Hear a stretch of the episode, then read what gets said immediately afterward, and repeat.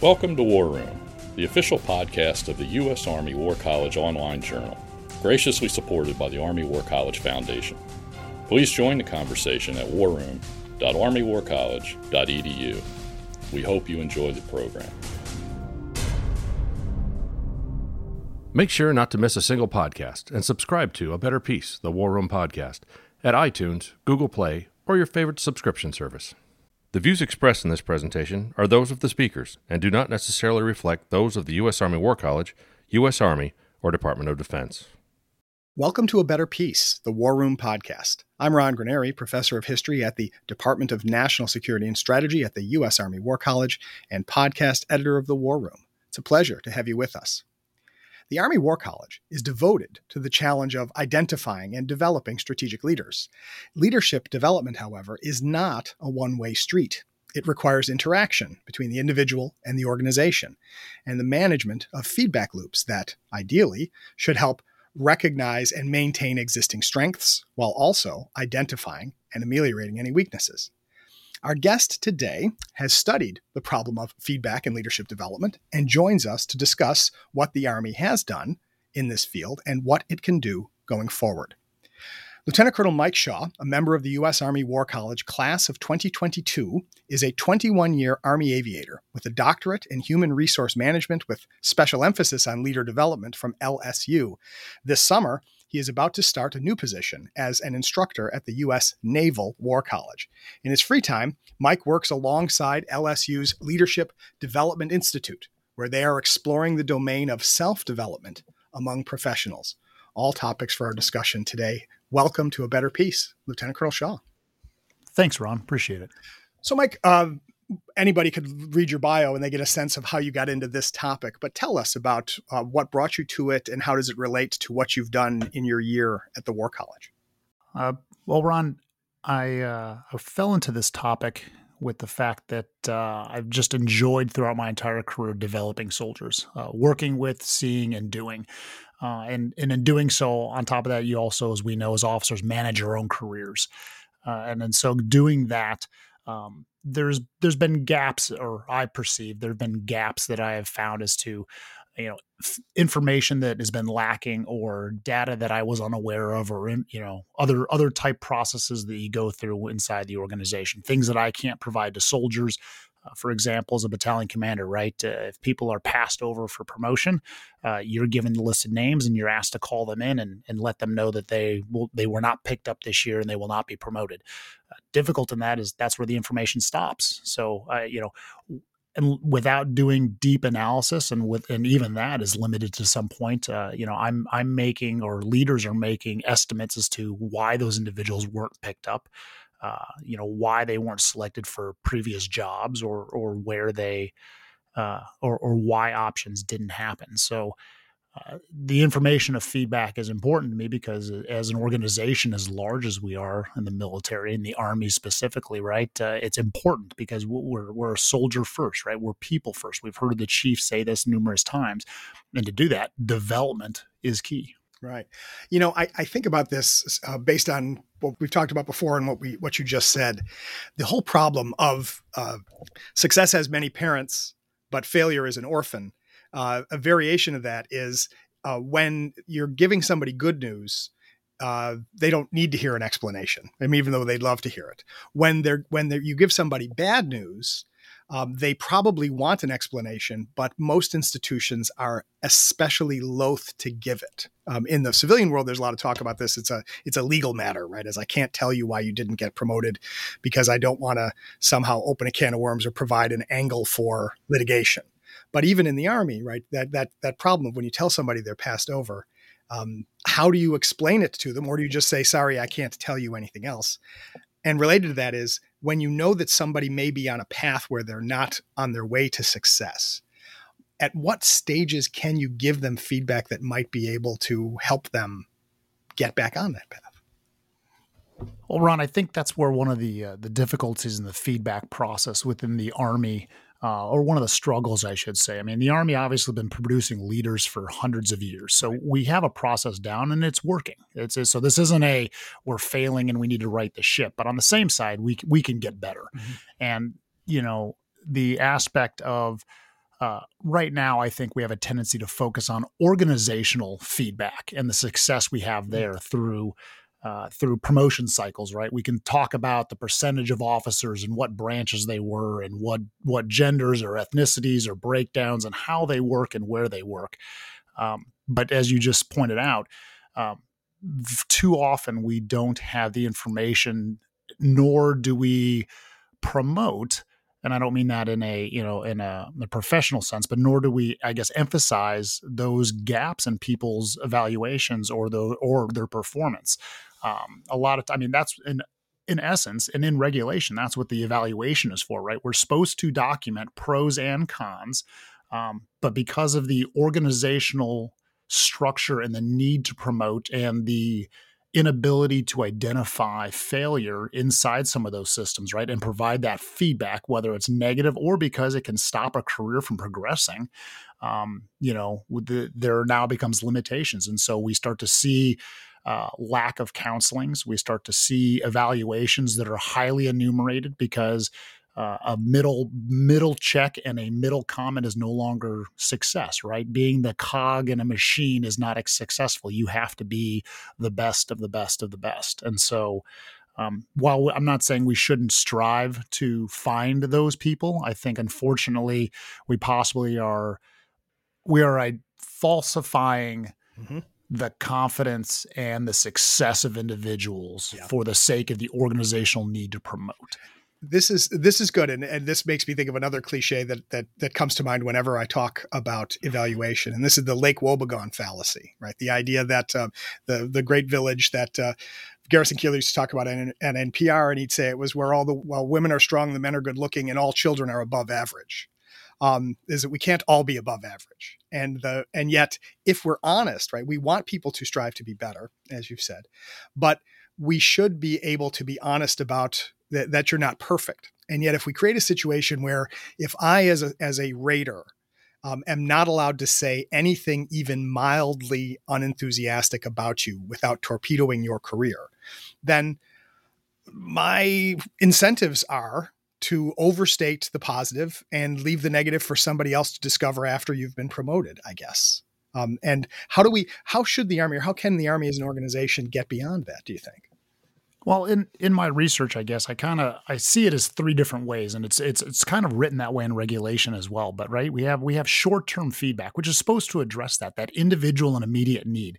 There should be that counseling that you know that we are we have documented and that we are recording and we are using deliberately in the evaluation process of move forward. And then, and to get to those further points, we then should have that midterm of coaching, right? That longer vision of what someone needs and how they need to do that, right? Coaches are developing skills for not your current assignment, but for the next assignment. You know, if you're going to be a staff officer, you need to start working on your brevity of writing. So maybe you have to start working on some writing topics or doing some analysis of reading articles and condensing them down to you know their thesis and main points so that you can pull the information from an op order or from an ex order from you know research that you're doing to help out your boss right? And then to the long term of mentorship. I think one of the problems we run into or one of the difficulties is that we document the regulation the short term right? Counseling is mm-hmm. very specific. Mm-hmm. and evals are very specific. What you do when you do how you do how often you do. Unfortunately we don't even follow our regulations very often, right? Uh, the NCO, you know, NCO evaluations and counseling forms, mandatory in the NCOER, the non-commissioned officer uh, evaluation report, mandatory to put the dates that you've that you've been counseling and that you've counseled your individuals. But by record, we show in the system of record through the uh, ESS process that we're not submitting the counselings. The documents aren't in there; they're not being reported, and so you know we fall back to that article of uh, I cannot remember the author right now, but uh, are we lying to ourselves? You know, within the uh, the officer corps and the aspect of I can't even submit an NCOER right now without putting those dates in there, whether they're factual or not. And so the the organizational need to accomplish the bureaucratic process of submitting a form and filling out a form uh, is overriding the overall process of actual individual development of taking time developing counseling, making someone better at that individual level. Mm-hmm. Um, you know, and then as we go to regulations, right? There's there's no regulations to talk about coaching, mm-hmm. uh, but you know it is it is a is a full sub paragraph in there that's referenced, and then even even less so to mentorship. And so as you go down and you see those words, they're used together, right? We want to teach, coach, and mentor, mm-hmm. and a lot of times you see those in briefings, you see those in regulations, but they're just consumed as one topic when we know for a fact counseling and the immediate feedback or evals is separate and a total different training strain than coaching mm-hmm. which is then a total different training strain than mentorship. And yet we assume that a leader, regardless of their position, is doing all three mm-hmm. simultaneously and across the spectrum of whomever they're working with. And I, am thinking about this as well. Is it's expected that you, when you're a company commander or a battalion commander, right, that you are supposed to be evaluating the people under you.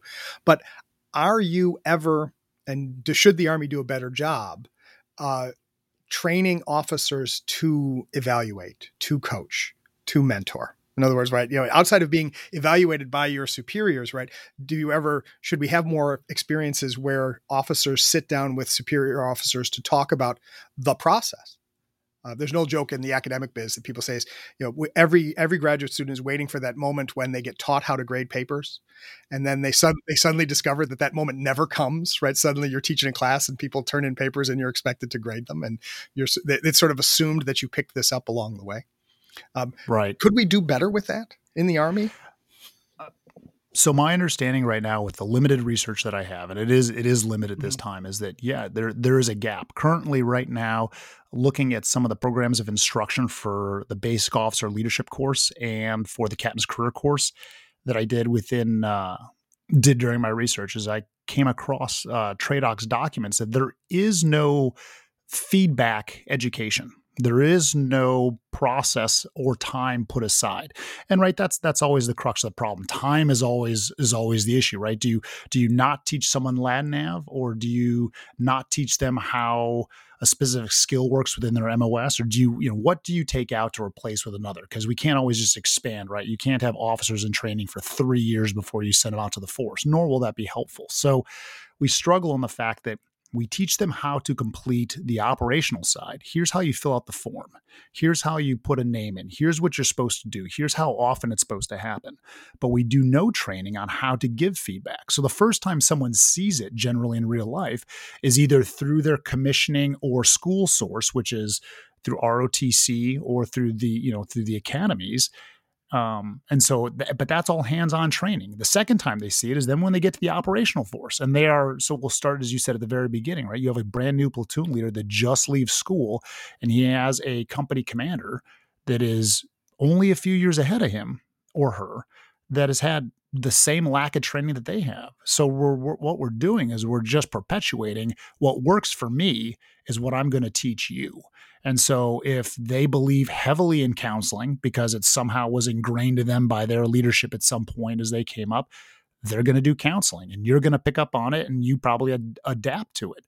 But you're picking up individual styles, individual techniques, individual competencies. You're not picking up a process that the Army wants us to follow or um, nor are we developing those skills. So you're right. The you know brand new second lieutenant you know doesn't know how to grade a paper, but we never we've we haven't given them the opportunity to even try it. You yeah. know, at the while they're in school, and then we just hand them off to the force and say, "I don't understand why you can't sit down across from a platoon sergeant and tell them that they are struggling." Mm-hmm. I mean, that you know, experience gap, age gap, all that runs into some of those frictions, right? That then leads feedback, and why it's so complicated, as you mentioned earlier on the. Uh, uh, kind of on the civilian side, sometimes with litigation. Army, not so much litigation, but right, OERs can be contested, NCOERs can be contested, counselings can be contested. People threaten IG, people threaten going to commanders and using open door policies. Uh, I don't believe that it's mostly a, a, weaponized process, but right there is the risk and the concern. I mean, I, my experience, you know, any any OER or NCOER that's been contested takes at least six months to go through the process. I mean, so that, you know, if a company commander's in, in command for 12 months minimum, that's half of their command time. Even if you're a 24 month commander, right? That's that's still a quarter of your command time dealing with one document and one one point of contention because somewhere in there feedback did not happen until the very end. Right. Yeah, and and because I, I, keep thinking about this, that you know you may think you're offering constructive criticism, but the person receiving that criticism is like, "Hey, uh, Lieutenant, you just you just completely messed up my chances of promotion because you had to mention this, and I'm going to disagree with you about that." And so so part of it is the problem of you know is the lieutenant properly trained to do it. Part of it is is the army properly prepared to understand what constructive criticism looks like right? And and and so that, i guess the question is who who do we need to teach about that? Well and that's and that's where we get to the difficulty of the size of our organization right? Mm-hmm. the us army and then the us military is the largest organization on earth I mean, you know, we are the large. I mean, you know, if we were a business, I mean, we're what almost approximately greater than three million personnel, civilian and uniformed. Sure. Uh, and that that in so in its own raises some of the problems. Uh, you know, some of the complica- the complications that run into this. Uh, when you look at so the army does have the center for the army profession and leadership CAPL yes. is, is an organization right and so they're they're working in hand in hand with with the talent management task forces we look for different prospects and aspects that we can navigate or do better in uh, for which to get after some of these topics i mean they have a whole bunch of uh, videos, counseling, support documents, uh, versions of how a leader can go about managing these kind of steps. Uh, problem is, is number one, not everyone understands or knows that CAPL exists, right? Mm-hmm. So that's you know it's a, it's a it's a side organization that's out at Leavenworth that you know until you go to ILE, until you go to you know the Command General Staff College. Heck, I didn't know existed, and I always knew it existed because you ran into it. So there's just there's a bunch of stuff out there. Again, the army is not necessarily leaving people to flounder. The problem is it's it's hard to collect this kind of information and put it in a point um, that's easily accessible, that is used routinely, and that is then you know able for an entire force to process and use at a at a at a at a given notice. Sure. So you told me you were you've been a, an ROTC uh, instructor uh, uh, and, and, faculty member. Um, w- were you a ROTC uh, yourself, or did you come to the into the army in a different way? I was also ROTC, yes. And so when you when you compare your experience um, in the training that you got in ROTC and preparing for your uh, officer career, when you speak to folks who went different way, went through OCS, um, went to one of the academies, um, how is it any different? Uh, is there, or, or, or in, in materially, I'm sure there are certain you know, real you know life differences. But in terms of the training people receive is there any material difference in the way ROTC officers are prepared for their job as evaluators and feedback givers? You know ron i don't know that i have a, a an accurate answer for you. My my my yeah my expertise is with rotcs they attempts to process and to develop feedback through miniature evaluation reports that the cadets are then required to fill out and then brief back to their subordinates. So kind of kind of like a mini counseling and mini OER process after each kind of leadership event takes place. Gotcha. So I know ROTC deliberately makes an attempt, but again, it's mostly in the aspect of filling out a form, trying to identify what worked and what did not work. And then the engagement of the person to person interaction is kind of left to the two individuals. I mean, mm-hmm. unless there's unless a fight breaks out, right? There's you know there's there's no right. It's it's left to the two individuals to work out between sharing of information and is that information received, that communication process, which is interesting because you know communication in itself right uh, the data that we collect and see shows that um, you know the annual survey on leadership. Army the army says the army soldiers report back across all compos that we're struggling in the aspect of developing others that we're lagging behind in that aspect. For the past 14 years we've shown that. But on the flip side we say that we're communicating highly effectively.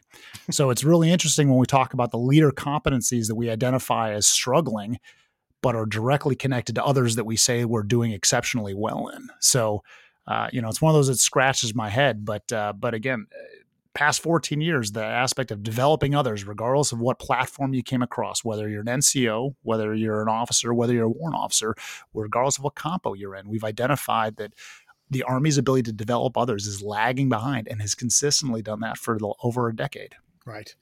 Um, uh, our managing editor, Buck Haberichter, notes in the comments of uh, he looked it up when we couldn't, and that is that the article "Lying to Ourselves" was by two faculty members here at the U.S. Army War College, Stephen Gerras and Lenny Wong. Um, Thank you. That's, that's right. Yep. We we will not we will not note that on your fitness report, uh, Mike, that, uh, that you didn't remember the author. But but the um but that that is that is a, a uh, this is obviously a, a, question that you know continues to bedevil right. Is you know, since developing leadership is uh as I've, I, I make this reference too often, but I'll make it one more time. Right, we're back to the. It's like pornography, right? It's uh, it's hard to define, but you know it when you see it. Um, that uh, that we don't know. You can't say exactly what's going to work for everybody, but you have to come up with some kind of processes that allow you to evaluate in every individual on a way that is fair to everyone and in a, in a, way that is comparable across the organization. And so that's where to figure out, you know, what constitutes good feedback. Um, you know, how does one fill out the forms correctly? Right. These are these are serious questions that are that that mask even, I guess, even bigger questions. Right. You know, doing the doing the the process correctly is an important thing. But behind that is, you know, heck, if I do the process correctly, um, am I really sure that this person is a good leader? I mean, outside of watching them, what they do in the job that they get. And sure. And where do we have a sense um, in the feedback process? I'm thinking not just the feedback between the individual and uh, his or her raters, but are there moments where the process will look at this person and say, um, in previous evaluations, these were noted as strengths, these were noted as areas that need further development. And we are able to compare their actual performance to what was said before. Or do we, or is every is every new evaluation a, uh, a, a brand new experience? Well, except for my understanding, except for board processes, right? When the board sits down to evaluate for something specific, for a job or something, when they have your evaluations, it's the only time anyone's really looking over, unless you're doing some deliberate, you know, like you referenced, individual counseling, where a mm-hmm. senior leader asks you for documents and you provide them so they can look over. But again, that's only personal. That's personal judgment. Now, granted, they they may we deem them as successful because of the positions they're in, or we respect what they have to say because of who they are, your working, your individual workings with them but that doesn't necess- necessitate that they can they can decipher through, right? Because if we're not including those gaps in those evaluation forms, then all you're going to see is positives. And so we're trying to look through the lukewarm words of done good and trying to determine well what does that exactly mean and where exactly is the struggle besides the fact that done good is not uh, is not as strong as exceptional or supreme or dominant uh, a term to be used for an individual yeah. Uh, it, here's a question that, you know, for many of our audience, of course, is made up of people who have been in this business for a while and have done these things. But I'm going to ask this from a from a perspective of relative ignorance, uh, as somebody who works for the army but has never been in the army. And that is at what stage in an officer's career is the officer rating the most people? Is it as a as a platoon leader, as a as a company commander, as a battalion commander, um, or higher up? Uh, where does where does your sort of your number of people you're expected to evaluate get the biggest? Ron, being that I, I can only speak to, to the jobs that I've had, sure. I would look at, looking at the looking at the numbers of officers that we have. I would say a battalion commander kind of is where it kind of peaks. I'm mm-hmm. assuming there might be some divisions that have a mass amount of colonels or lieutenant colonels that that a couple uh, general officers are managing quite a bit. But even at the even at a brigade level, when you're when you think of a, a brigade commander and a what a what a 06 is looking at. Uh, there's only so many lieutenant colonels and majors that they have in that footprint, so they're kind of limited. Uh, aviation's a little weird in the in, in how we do things with the quantity of warrant officers and the, and the grouping that there are. So uh, my profile or the the population that I had was fairly large mm-hmm. uh, when I was when I was responsible for doing that, and and you know my observation through that event through that command cycle was the the biggest hindrance is time because mm-hmm. if you commit to doing counseling if you commit to giving feedback and giving quality feedback not to say my feedback was right so i'm not even going to write the right. feedback i could have given those individuals could have been way off base but to just do that just to just to block out 30 minutes a, a, a person to give them the opportunity to come in and sit down and we're only talking about maybe at the end of an evaluation period for those that I was, you know, possibly senior rating or anyone that wanted to come in and talk. But 30 minutes a time. And I think I had a population of about 92 warrant officers.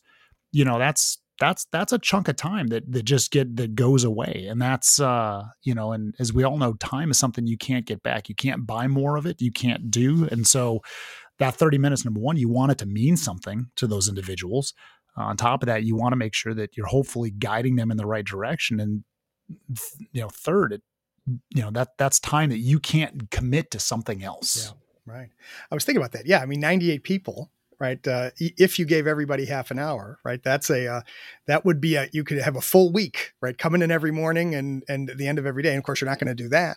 So if you spread it out over two three weeks, then the gap between the first person that you've counseled and the last person that you counseled gets bigger as well. And yep. I think about this as a as a you know these are as we say these are practical problems and they are you know for want of a better term right they are profound abstract sort of moral and intellectual problems, right? Is how do we know we're doing it right? No, you're you're absolutely right, and the, the way the is you is you know through your time as a as a civilian, the most of the way we do that in the army is through regulation, right? Mm-hmm. If we if we regulate it, if we uh, provide documentation of what should be done and how we how it must be done, we can try to gauge uh, the output that's going to happen. The difficulty is is all of that is when you should do it, how you should do it, not the why you should do it, right? So it, it, doesn't really give you the how to go through the process and what you should be seeing at the end state, but they're giving you the again the the bureaucratic again most necessarily needed the organizational need of filling out the forms so that we can build these population centers so we can move forward and decide who should continue to be promoted and who should serve in what next jobs. And as we've spent this last you know 30 minutes talking you know we've hovered mostly around that individual feedback and that counseling and uh, counseling level and the evaluation level. We haven't even talked the Army's desire for coaching, mm-hmm. let alone mentorship, which adds extreme complications to commitment, process, time, um, energy, etc. Yeah, and because uh, related directly to that is that ideally you would want the people who would do the coaching to be your your most successful and exemplary officers, and those people are being given uh, positions and of increasing responsibility. So are you going to say, congratulations, you're a brigade commander as an 06. Oh, but by the way, we also think you're so good at what you do that we want you to be a uh, to to mentor and to coach uh, a, a broader number of folks. Um, as you as you think about going forward with your your research project and the recommendations that are in it, and in your future career, if you're going to go on to Newport to the Army to the Naval Navy War College to to work in in PME, um, do you see a do you see potential connections between the research that you've done and the kinds of things that you would like to both learn and teach going forward on this subject? I, I do, Ron. Um, I I see potential in the aspect that I don't know that we're necessarily going to change the system, nor that we necessarily need to change the system. But I think these are questions that have to be asked, right? We have to address the fact that there is a gap in some of these areas. And in doing so, number one, personally, I know that I will attempt to spend time and energy because of it's a personal passion, it's a personal belief, and I believe there's research out there that I can support to say that yes, this this you know feedback is an area that we as leaders, especially as senior leaders, need to take note of. We need to spend more time and energy. You know, if if people first is truly what we need to do, then how best to develop people than to provide them feedback throughout the beginning, middle, and end of their career, right? For the long term, the midterm, and the short term. Uh, a way to do that I think is you know the Army's attempted to do that now. They have a new coaching program that's out. The difficulty in the in their in their coaching program is they want to certify per, uh, professional coaches, which is great. I mean, what a great aspect, or what a great aspiration, I should say. Caveat to that is it's number one limited in size. Mm-hmm. So if the army is at a million a million soldiers right now, approximately, right? We we are going to only certify very few. Number one. Number two, they want senior individuals, as you just said. So they want you know they want people that already have increasing work schedules to spend time uh, for four months for three days a week for three hours a day to study coaching, which again is is is the right answer. But who are you going to get that's going to apply to that? If you're one of those hard charging professionals that we talked about that's looking to excel, that's looking to show their boss they're engaged, how many of those individuals are going to raise their hand and how many of the bosses are going to say, you know what, that's a good idea. You're a great leader and we need to develop you further. So why don't you take this time out while we're in the middle of this CTC rotation or as we prep to deploy? Why don't we stop doing that? And why don't you focus on counseling and getting a certification in that regard. So my question is who's actually going to be certified in the coaching? What quality of leaders are we going to have? Uh, what type of person are we are we going to have doing that? And then what are those limited numbers going to do? I'm not sure what the total number is, but I mean, I can assume that we're probably doing maybe 100 this year. Uh, you know, so what is 100 new coaches going to do for the the scope of the army and in coaching? Um, it's a right for it's a good first step. Uh, it's good that they're attempting a program, but you know, but it's one of those things that I don't know. How, can I bring coaching to PME as I go to Naval? Can I talk about those aspects? I think just identifying the and differentiating that there's something different between individual counseling and evaluation at that that short term level, and there's something different when we talk about coaching and then there's something even more different when we talk about mentorship will be something that i can talk trying to break those three apart and understand that it's not the same thing and it's not just because you're in charge that you are mentoring someone or you know positional authority does not mean that you're necessarily coaching somebody. So um, you know trying to break that is something that i think i can bring with me as i move forward well, I hope you can. It's certainly a good start. I'm glad that we had you here at Carlisle at the War College for you to uh, develop your thinking on this subject. And I'm really delighted we are able to get you onto a better peace to talk about it. Thanks, Mike Shaw, for joining us. No, I Thanks, Ron. I appreciate it. It's been fun. It's been a lot of fun. Thanks so much. And thanks to all of you for listening in. Please send us your comments on this program and on all of our programs and send us your suggestions for the future.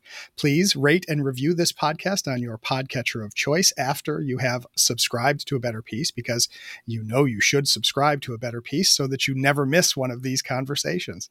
Uh, we look forward to welcoming you to future meetings here on A Better Peace. And until next time, from the War Room, I'm Ron Granieri. And that concludes our program. Thank you for listening. The views expressed in this podcast reflect those of the speakers and do not necessarily reflect the views, policies, or positions of the U.S. Army or the Department of Defense.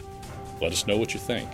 Provide us your feedback, comments, or suggestions through our webpage at warroom.armywarcollege.edu.